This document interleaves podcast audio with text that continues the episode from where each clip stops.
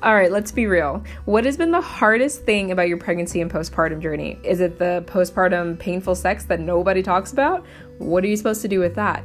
Is it the fact that you might have torn during delivery and you have no idea how to heal now that you're in postpartum? Welcome to the Onas podcast, where we bring on mothers, parents, and pregnant postpartum individuals to talk about their journey and their experiences to give that knowledge back to people that need it. And we are also attached to the onuscollaborative.com, which is a free online educational directory where we help moms and parents connect to maternity care providers in their local area. We are here to give the power back to you guys so you have a choice in your journey. We'll have space for midwives, doulas, pelvic floor PTs, massage therapists. And as we continue expanding, we hope that we can support you. All right, we hope you enjoy this podcast.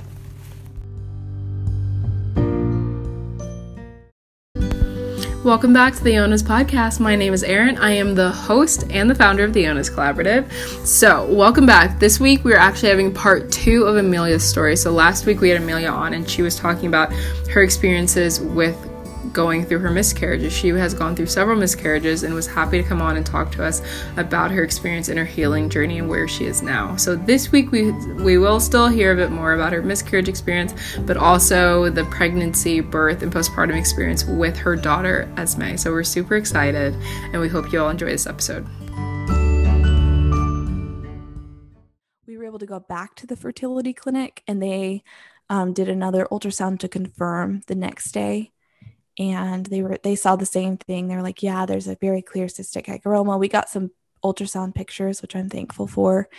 Um, and then they said well given the circumstances that you've this is your fifth miscarriage we really think that it would be helpful if we were able to do a dnc and collect the tissue and do uh, do a kind of just like a chromosomal abnormality test and just run some labs on everything to see how things are um, and I think, and we were, I felt very comfortable in that space. Like I, by this time, I had been a doula long enough. I had been inside of hospitals. I had gone and gotten vaccinated and was just like slowly joining you know coming to grips with like there's a really good space for the medical community and they they play a very important role in the world mm. and this is the, i knew this was the way i was going to get answers mm. um and I just felt a very strong peace about it. My mom flew down and was there. We scheduled the DNC for I think like just a couple days later. They didn't make us wait, which I was so thankful for. Um, and my mom came down. The DNC was extremely smooth. I got there at 7 a.m. They booked me in for the first appointment, so I didn't have to see all the women coming in for their egg retrievals and pregnant and all of those fun things. So I was able to come in quietly in the morning. Was the first person there and they were like the most kind and patient staff at this fertility clinic. And i felt very safe doing it. Like they explained like how while a lot of dncs like they do scraping of the uterine lining and stuff they do everything with suctions just to maintain your fertility as best as possible and reduce risks of a uterine rupture or something. Um, and the night before my dnc i was so worried and sick in my stomach. And I was like, maybe I'm making the bad decision. Like, maybe I should just try and miscarry on my own. And I called the charge nurse that was on that night and talked to her. And she was so kind. She didn't pressure me. And she was just like, You're going to make the right decision. I'm going to send you all of the paperwork with the risks and benefits, and you can read them. And then if you, you know, want to cancel and you feel like this isn't right for you, if the risks are too high, we'll cancel. And she was like, But I feel fully confident that this is going to be a perfect procedure and you're not going to have any issues. But, you know, you're you're the only person who can make that decision. And so she sent me over the paperwork and we read over it and thought about it. And I just like, after I read the paperwork and talked to her, it just felt like complete peace about the decision that we had made to go ahead with the DNC. And so we went in the next morning and the DNC was perfect. Like it was like, it took probably an hour my husband and my mom got to sit in the waiting room and it was hard because I was under anesthesia, but that miscarriage versus the six week miscarriage that I, the second miscarriage that I had that was like labor were night and day. Like it was a very peaceful experience for me. Like the next day, we like went to the beach and just like sat at the beach and got coffee and did all of the normal things that we could do while also simultaneously grieving our loss. And um, several weeks later, we found out that our baby had Turner syndrome and um, was, which is a chromosomal abnormality and was incompatible with life. And that gave me like an, I don't know, it was like, it gave me like a reason, which I, I know is like it, it was huge for us though. It was like we had had all of these tests and everything and there was nothing. And then to have an answer of like oh well there was a reason for this loss.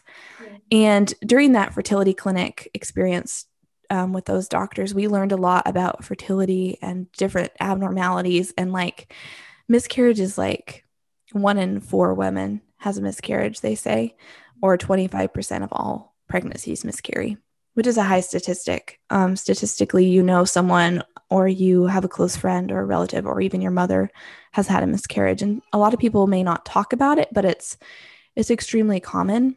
Yeah. And the the hard thing is like recurrent miscarriage where you have more than you know one or two or three or like us. By the time we had our daughter we had had six. We had another miscarriage over the next new year's um, after our dnc and we were just kind of like okay well we're going to stop trying to have a baby until we can get into some in-depth um, testing. And we were doing like natural family planning pretty much the whole time like fertility awareness method to mm-hmm. prevent pregnancy um, and but then my cycle cycle started to like they they kind of spaced out a little bit and got a little off.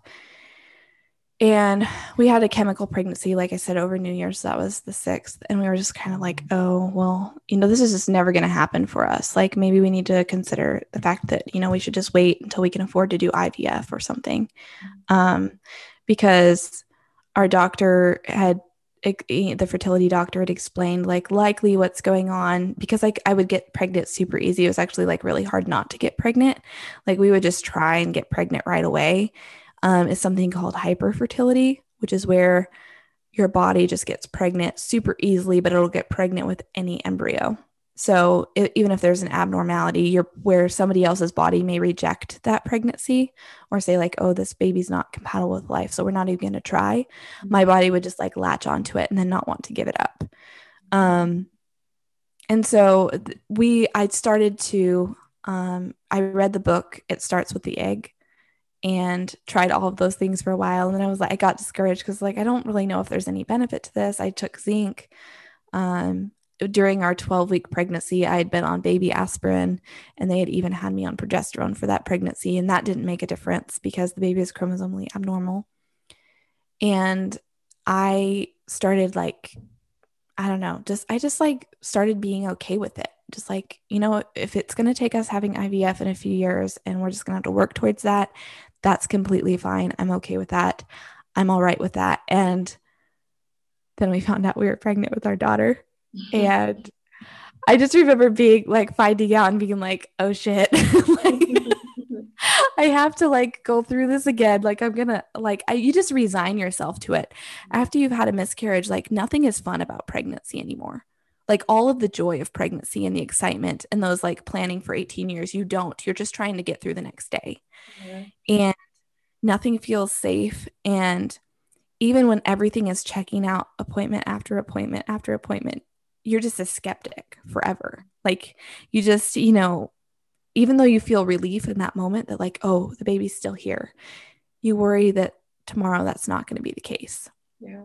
And so we just I didn't even hope. We didn't talk about baby names. We didn't do anything like that until we were until we found out that we were having a girl, but we when I was 9 weeks pregnant, I had a tiny bit of spotting Mm-hmm. And I was like, I told my husband, I was like, I, you know, this is the beginning of the end. This is what happened before. Like, I don't know what to do. You know, let's just go to the ER so we can just get a, a for sure answer today. Like, I don't want to like wait and see. Um, and we went to the hospital and we had an ultrasound and the the ultrasound technician had the biggest smile on her face because the baby was like bouncing everywhere. Like she was so tiny. She was like nine, you know, this nine week little pregnancy, and she's just like bouncing like a little bean. and I think like in my gut and in my heart, I knew that this was our baby because of that ultrasound. Like the previous time we had had an ultrasound, the baby was very still. Yeah.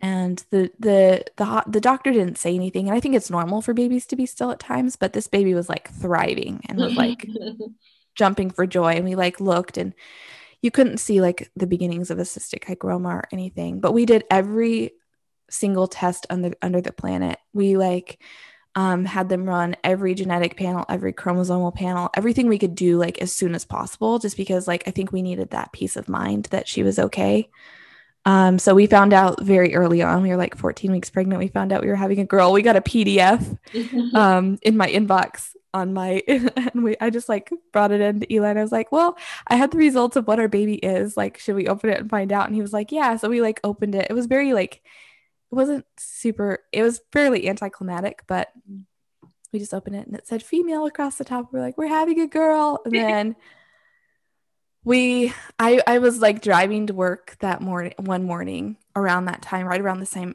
right after we had had that nine week ultrasound where the baby was bouncing and we hadn't told anyone. We kind of kept it a secret. I think my husband potentially tell i think he told his mom because we they were talking about us flying out and he was like well we're not going to do that because we're super early pregnant and we don't want to risk anything at all right now um, and if Amelia's miscarrying, like I need to be there for her so I can't come alone and that sort of thing. So I just like texted my mom a picture of our ultrasound. I didn't say anything. I was on the phone with her and I just texted it to her and she was like, Is this you? She was like so over the moon excited. And it was so fun. We told people kind of over the next little bit. And then we waited until I was 15 weeks pregnant to tell anyone else. And after we had had like all of our chromosome and g- genetic um, tests back as nothing was nothing was wrong with her. There was not that anything's would not that we would have necessarily done anything if something had been wrong but i think it just gave us that peace of mind that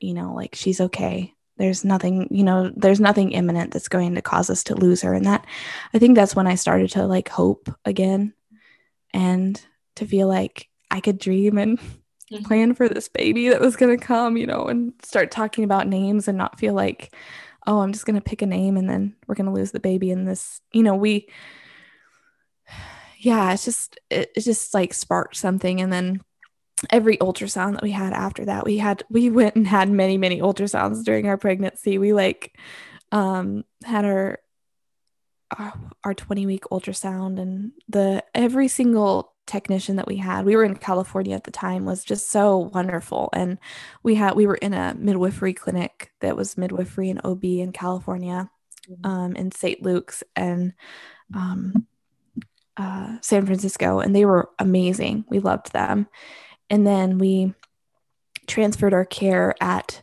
I want to say we were like 27 weeks pregnant. We transferred to Missouri. We decided to move to Missouri before we had the baby rather than wait after so that we wouldn't have to move postpartum. Mm-hmm. And we found out that there was a midwifery clinic that was similar to what we were the care we were experiencing in San Francisco here in Springfield, which was 2 hours from where we were living. But we were like, well, it's our first baby, we'll like, you know, there's not going to be any problems with us making it to the hospital in 2 hours, so we'll just go ahead and drive over to the hospital when we go into labor and we established with them. They were wonderful. We loved it. And then I was yeah so i was like 27 weeks pregnant when we transferred so i did all my glucose testing and stuff kind of in between the two. That was the weirdest part was like trying to navigate like doing glucose testing at one hospital and having that transferred over because i did like a week of fasting glucose um and so like i would prick my finger every morning. But thankfully the, the new hospital was able to accept that and i didn't have to go to glug the glucose syrup. Um and then in december the day before my due date, I I had been having Braxton Hicks for a while and I stopped having them randomly like 2 days before my due date and I was like, "Man, this is just frustrating. Like I'm ready to have this baby already. I'm ready to be on the other side of this and have this baby in our arms and know that everything's okay and she's safe and she's here." And I had like had enough of an ex- I had had an experience as a doula supporting a family who didn't whose baby didn't make it through birth unexpectedly um, because of an accident and i wasn't willing to risk that with my baby it was just it was a very devastating time for me to experience you know miscarriage and then being with other people who had lost full term children as well. Like having this family had gone through miscarriage as well. And then to lose a full term baby unexpectedly with no prior, you know, warning. And then seeing that devastation, I wasn't willing to risk anything with my baby. And so I knew like, I was like, I really want the care of midwives. I love midwives. I love, you know, I really wanted a nurse midwife but I also wanted to be within minutes of having a C section if something were to go wrong, um, just to have the best possible chances for her. Yeah. And so I went into labor randomly at 10 p.m. at night. I like laid down in bed and the contractions were like seven minutes apart and they came on so sudden and so strong. Like it wasn't like, am I in labor or am I not in labor? I was like, yeah, this is it, which was kind of nice. I know that a lot of people that I've supported, they've been in early labor for like days. And oh my goodness. So she, she was born after 22 hours of labor. I got through it it was it was very it was the hardest thing I've ever done, but it was worth it. And she, it was the smoothest like I was very aware of like how she was sitting in my pelvis before I like learned all these things about baby mapping and belly mapping and everything. So yeah, so we went into the hospital that night. We like waited until I had had contractions like every 5 minutes for an hour and they were just getting steadier and stronger. And so I was like, all right, let's go ahead and go to the hospital now. Let's not wait any longer. So we got there at I think like three in the morning and we were there till six. And then they sent us, they were like, well, we're going to send you home. And we were like, oh crap, because it's like a two hour drive. Got to the hospital, we were in triage for a while, and my contractions kind of spaced out as the sun came up. And so we actually went and rented an Airbnb like five minutes from the hospital and just went over there and labored in their shower and in their room and just kind of just like hung out there for all day. And I tried to sleep on and off, but like every single contraction, I would like throw up. it was like I couldn't keep anything down. And they they stayed spaced out until mid afternoon, and then they got closer and closer together. And the my husband called the midwife, and he was like, "I'm not sure if we should come in." And she's like, "I can hear her in the background. You need to come right now. Go ahead and come in." I want to at least check you. So we packed everything up and went back over to the hospital. I didn't pack anything actually. My husband did. I was completely spaced out. I was totally in active labor at this point and got to the hospital and they checked me and I was five centimeters. And I was like, I had gotten to the hospital at three and a half centimeters since I had labored all day to five centimeters. And I was like, oh my gosh, like this is going to be a long one. Totally like preparing myself for the long haul here. And I think it was like 5 p.m. or something. And my midwife, they hooked me up to IV fluids because the baby's heart rate was sitting a little low. She was normally in like 140s to 160s, um, but she had been around 110, 120. Yeah. And so they put me in, on IV fluids because I was clearly dehydrated just because I had been throwing up so much. And they they hooked me up to the IV fluid. Her heart rate came up, and then the midwife was like, "Okay, now that her heart rate's been up for a little while, I want to talk about like, should we break your water? Should do you want to go home again? Like, what do you want to do? Like, we can we can wait it out." And I was like, I just had this like really good feeling about her breaking my water at that point. I was like, I feel like I feel like that'll help her like drop down kind of deep into my pelvis and I'm like I'm ready to kind of have this over with. And so like being a doula, it was kind of, I think they really enjoyed it because I knew all the risks and benefits of, of everything. And before I was like, I don't want to do Pitocin or anything to try and make the contractions stronger, um, if at all possible. Like, I would rather you do, you know, like try and augment labor with like um, breaking my water. So they did that. And then it was like, whoo, intense. Like, all of a sudden. And so they pushed me back to the, they put me in like a wheelchair and pushed me back to the like um, low intervention birthing suite. And they had like this birth pool set up and a queen bed. And they, she had me do, she was like, there is a small lip on one side. So I want you to do like this lunge over the couch. And then once you do that lunge for three contractions, then you can get in the birth pool because she wanted me to be at six centimeters so it didn't stall again. Yeah. And I was so mad at her. I was so mad. I was like, I hated that lunge. It was the worst possible feeling. And now it was it was transition because looking back at the timing, because I finished that lunge and I was so mad and I could barely stand it. It was so painful and intense. It was just like all of this. And I was like, I don't know how I'm going to be able to do this. Like, if this is only five centimeters, what in the world did I get myself into? And I got in the birth pool and immediately knew I had to push. Like it was like I swear I was in there for like 15 minutes. I was so mad. I was like, I'm pushing. And I was like, this is like, I, I don't feel like I should be pushing yet. It's not time. Like I'm only five centimeters. Like in my mind, that was where I was mm-hmm. going. You know, it only been 30 minutes since she broke my water. and she was like no you're pushing. I need to check you. You need to get out right now you know because in the hospitals they they you labor in the tub but then you you birth on land which was our preference as well. We didn't really want to do a water birth. And so i was like uh, she checked me again. She's like yeah you're like 10 centimeters fully effaced. Like there's nothing there. It's just baby head and she's super low. And she's like she said she's plus two and I was like, oh my gosh, like I did it. Like I was like, I can get through this. And I pushed for like maybe 20 minutes, which is, I don't know, I was very happy about the prolonged pushing. And then she was born and she was like eight pounds, 11 ounces. So she was a chunk mm-hmm. and she was very vocal and loud and mad at the world and just like, what the heck is this? It's so cold. And she just cried and cried. And I just remember like holding her and just being like, I I I remember telling her, I was like holding her, I was like, I just waited so long for you and you were worth every second. And mm-hmm. all of those emotions and everything, it just like in that moment, everything kind of faded away.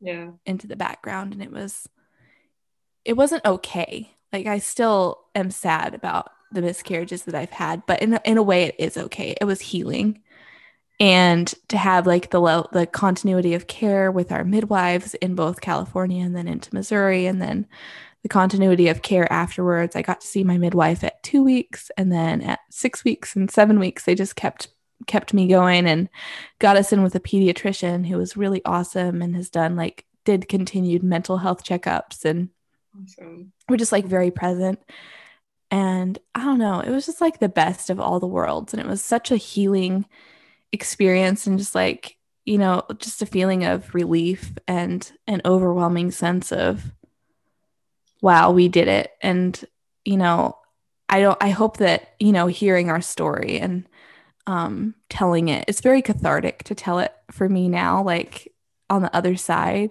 And i hope it brings hope to people who hope to have children and are struggling in some way even you know infertility or miscarriage or going through ivf that I feel your pain and I hope that I hope that you know that your your worth is not defined by your parenthood. Mm. You're worth it regardless and you know, people may say things that are insensitive. I mean, I've had people say all sorts of things. They're just like, "Oh, just keep trying," or they say, "You're going to you're going to get your baby." And I remember always being like, "You can't guarantee that." You can't guarantee me that I, you know, that I'm going to have a baby. Some people never do. Yeah. And you can't make false false promises, but the people who just came alongside me and just like held space and said, you know, I'm sorry for your experience. I'm sorry for what you've walked through. I feel your pain. Maybe they had or had not had a miscarriage, but they were just like present and they didn't try and like answer all of the questions. They just were there. Mm. And those were the people who made a difference. And it's really like changed. I think before I had gone through miscarriages or before I had our baby, like I totally would have been one of those people who was like, you know, judged people for having a miscarriage and been like, oh, they must have done something wrong. Or maybe they need to just stop trying. Maybe they need to stop trying so hard, you know, like just the things that I don't know, our society says to women who are miscarrying. Yeah. Um, but yeah, I mean, a lot of the healing has also come through therapy. And just like I, I started going to therapy in 2017, I think, and continued through 2018 and 2019 and 2020 and 2021. And I'm still in therapy today. And I don't, I, it helped me through all of, you know, the deconstruction of like religion and going back to, you know, your wealth is, your worth is not defined by you know these experiences that you've had. Um yeah i i, I don't know like what else to say from there but mm-hmm. i just hope that people who listen to this feel hope and don't feel despair at you know the recurrent miscarriage loss. Like it's it's a really hard place to be and i've been there. Yeah Well, no, thank you for sharing all of that. I imagine that could not have been easy. One, sharing it, and two, living it. Um, yeah. I like sit here and I, I like writing notes. So I've been writing down everything you've been saying. And I am so sorry. I just, the pain that you've had to go through for this, I just can't imagine. And the fact that you're willing to come on and share your story and like you had six losses. Yeah. That is a lot of losses. And yeah, that's a lot of pain. Do you feel like you didn't fully heal until you started therapy? Oh, fully. Oh, fully. And even it wasn't even just starting therapy, like it was with my second therapist. So I, I went and saw a, a, my first therapist, and I was still, it, it's so complicated be, and complex because of like the religious cult background and the messaging around that, and like um, the messaging around like your worth being like a mother and not, you know, like women didn't weren't expected to work. And women just, you know, they were expected to have a family and raise children and that was where you know their worth like was like you know laid. And so i when i first started going to therapy i re- i originally started going and seeing a christian therapist. And that was good but um, she was a therapist she was a good therapist in a lot of ways but i kind of outgrew that relationship very quickly like i realized like it was kind of a different direction than i was going with my life um, and I took a little break from therapy after that because I was kind of confused. I was like, well, what should I do? And I ended up going on Yelp and I found a therapist who had like 800 reviews that were five star reviews. And she was a professor at Stanford as well, or did some, you know, she did like lectures um, at Stanford University and had just like a really amazing reputation as a therapist. And one of the things I read on her website was that she doesn't want people to be in therapy chronically. She wants to help you create solutions for your life that helps you heal and as quickly as possible so that you can you know move on to have a successful life and to get past like the traumas and things that you've experienced yeah.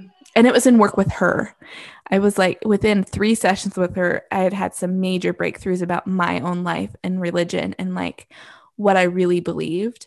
And being able to like pull that apart kind of at the seams and then put it back together. Mm. um kind of just like going along and piece by piece pulling it out. And she had you know she had um, experienced miscarriage as well and kind of we she shared and we you know kind of talked through it and she was able to go on to have a son um, and a wonderful wonderful therapist. And it was in therapy with her that i was able to heal a ton and just come to you know just a place of healing to where i felt calm. And you know going through a miscarriage like when i had the miscarriage at 12 weeks i was simultaneously supporting people in labor. And i was having a miscarriage while i was supporting labor. And still recovering from that you know and just like talking to the couple you know they we i was always very close with my clients and just like very it was a very open trusting relationship and maybe a little bit more personal than some doulas go with their clients mm-hmm. um, but i with the particular client that i was with at that time i felt comfortable telling them like hey i was pregnant and i'm miscarrying now and i'm none less excited for you but i just want you to know you know what's going on in my own life just in case i need to call in a backup or something and they um, i was able to support them fully and after my D&C, they sent us a full meal. Mm. Just like sent it to us and kind of helped carry us through that. And I had had also had another past client who became a very good friend that I'm still friends with to this day that also sent us meals and just kind of like carried us through that loss. And I think that's when I found my community and I realized like this is like doula is full circle. Like there's doulas for birth, there's doulas for fertility, there's doulas for miscarriage, there's doulas for death, there's doulas for everything in between. And doula, you know, it's just like a surrounding of people and just kind of carrying you through whichever place you're at. And if you're in grief, they carry you through that. And with your doula clients, it's kind of it's a two-way street in many ways a lot of times. And you know, eh, the people that I, you know, had shared like, "Hey, I'm pregnant." And I had to go back and tell them like, I'm not pregnant anymore. With that m- miscarriage, like everyone was, it was, it was amazing because it was like this whole village carrying me on and not, I didn't feel and it, maybe in some ways it was the understanding of the chromosomal abnormality that was there was a cause for the loss but also like having come through healing and just like knowing that um even if i didn't go on to have a rainbow baby and even if this seemed like the sun was never going to shine again that's not where my value was and i was still a good mom to the babies that i had lost and I had everything in me to be a good mom someday if that worked out. And in my own way, I could continue on supporting birthing people in their own ways, even if it was through loss themselves. Yeah. And yeah, it was just like a whole nother experience, a whole nother level of, you know, understanding kind of who I was. Mm-hmm. And I highly recommend, you know, if someone's grieving a loss of a miscarriage or a pregnancy or you know anyone at any time like therapies for everyone um, i highly recommend it just like healing from any trauma um, and even like even everyday life can be traumatic even like going through covid was traumatic and really heavy and um, kind of just like the isolation and everything and i can't imagine what it's like for I mean, we were raising a, a little tiny person during COVID and very isolated, but we still had community around us. Um, and I, I feel extra devastated and have like a big, like heavy piece in my heart for mothers who are experiencing or parents who are experiencing miscarriage um, through COVID as well, when they can't have that community come around them and hold them and kind of carry them through that, which is what I was, I think that's what I was missing in the initial, you know, the first miscarriages that we had. It's just that community yeah. um, in that space, just being like, it's okay. You're, you're still a good mom. You're still a good person. You're still a good human. You didn't do anything wrong. You're not being punished. Yeah.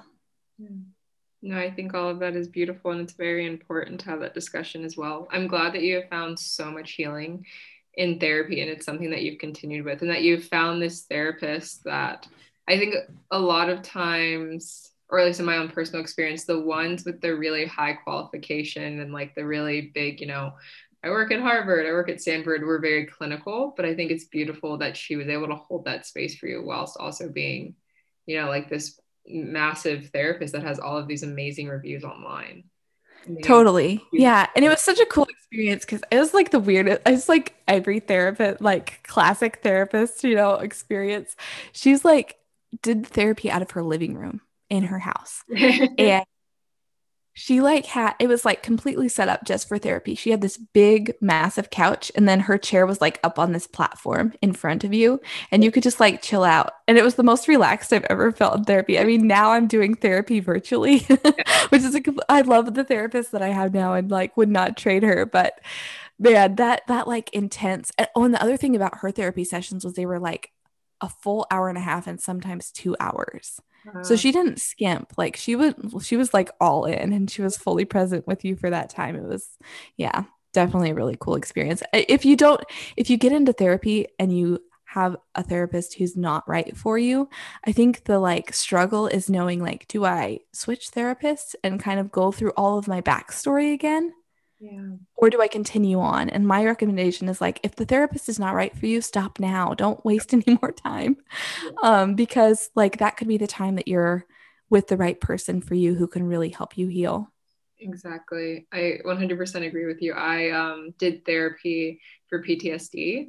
Luckily, yeah. my therapist, the first therapist I went to in Cincinnati, we just like off the bat, she was, we were perfect for each other. And the other thing I really appreciated was that the first few appointments we really took she really took out the time to make sure that we were right for each other because she was like right. i want you to be able to open up to me and feel comfortable with that if i'm not the right person then that's okay but i want to make sure before you open this before you open your trauma to me i want you to know that you're like you feel comfortable with me and that we're the right click and I, I love that. that so so much because then I moved to Australia hoping to finish. I did EMDR. I don't know if you've heard of it.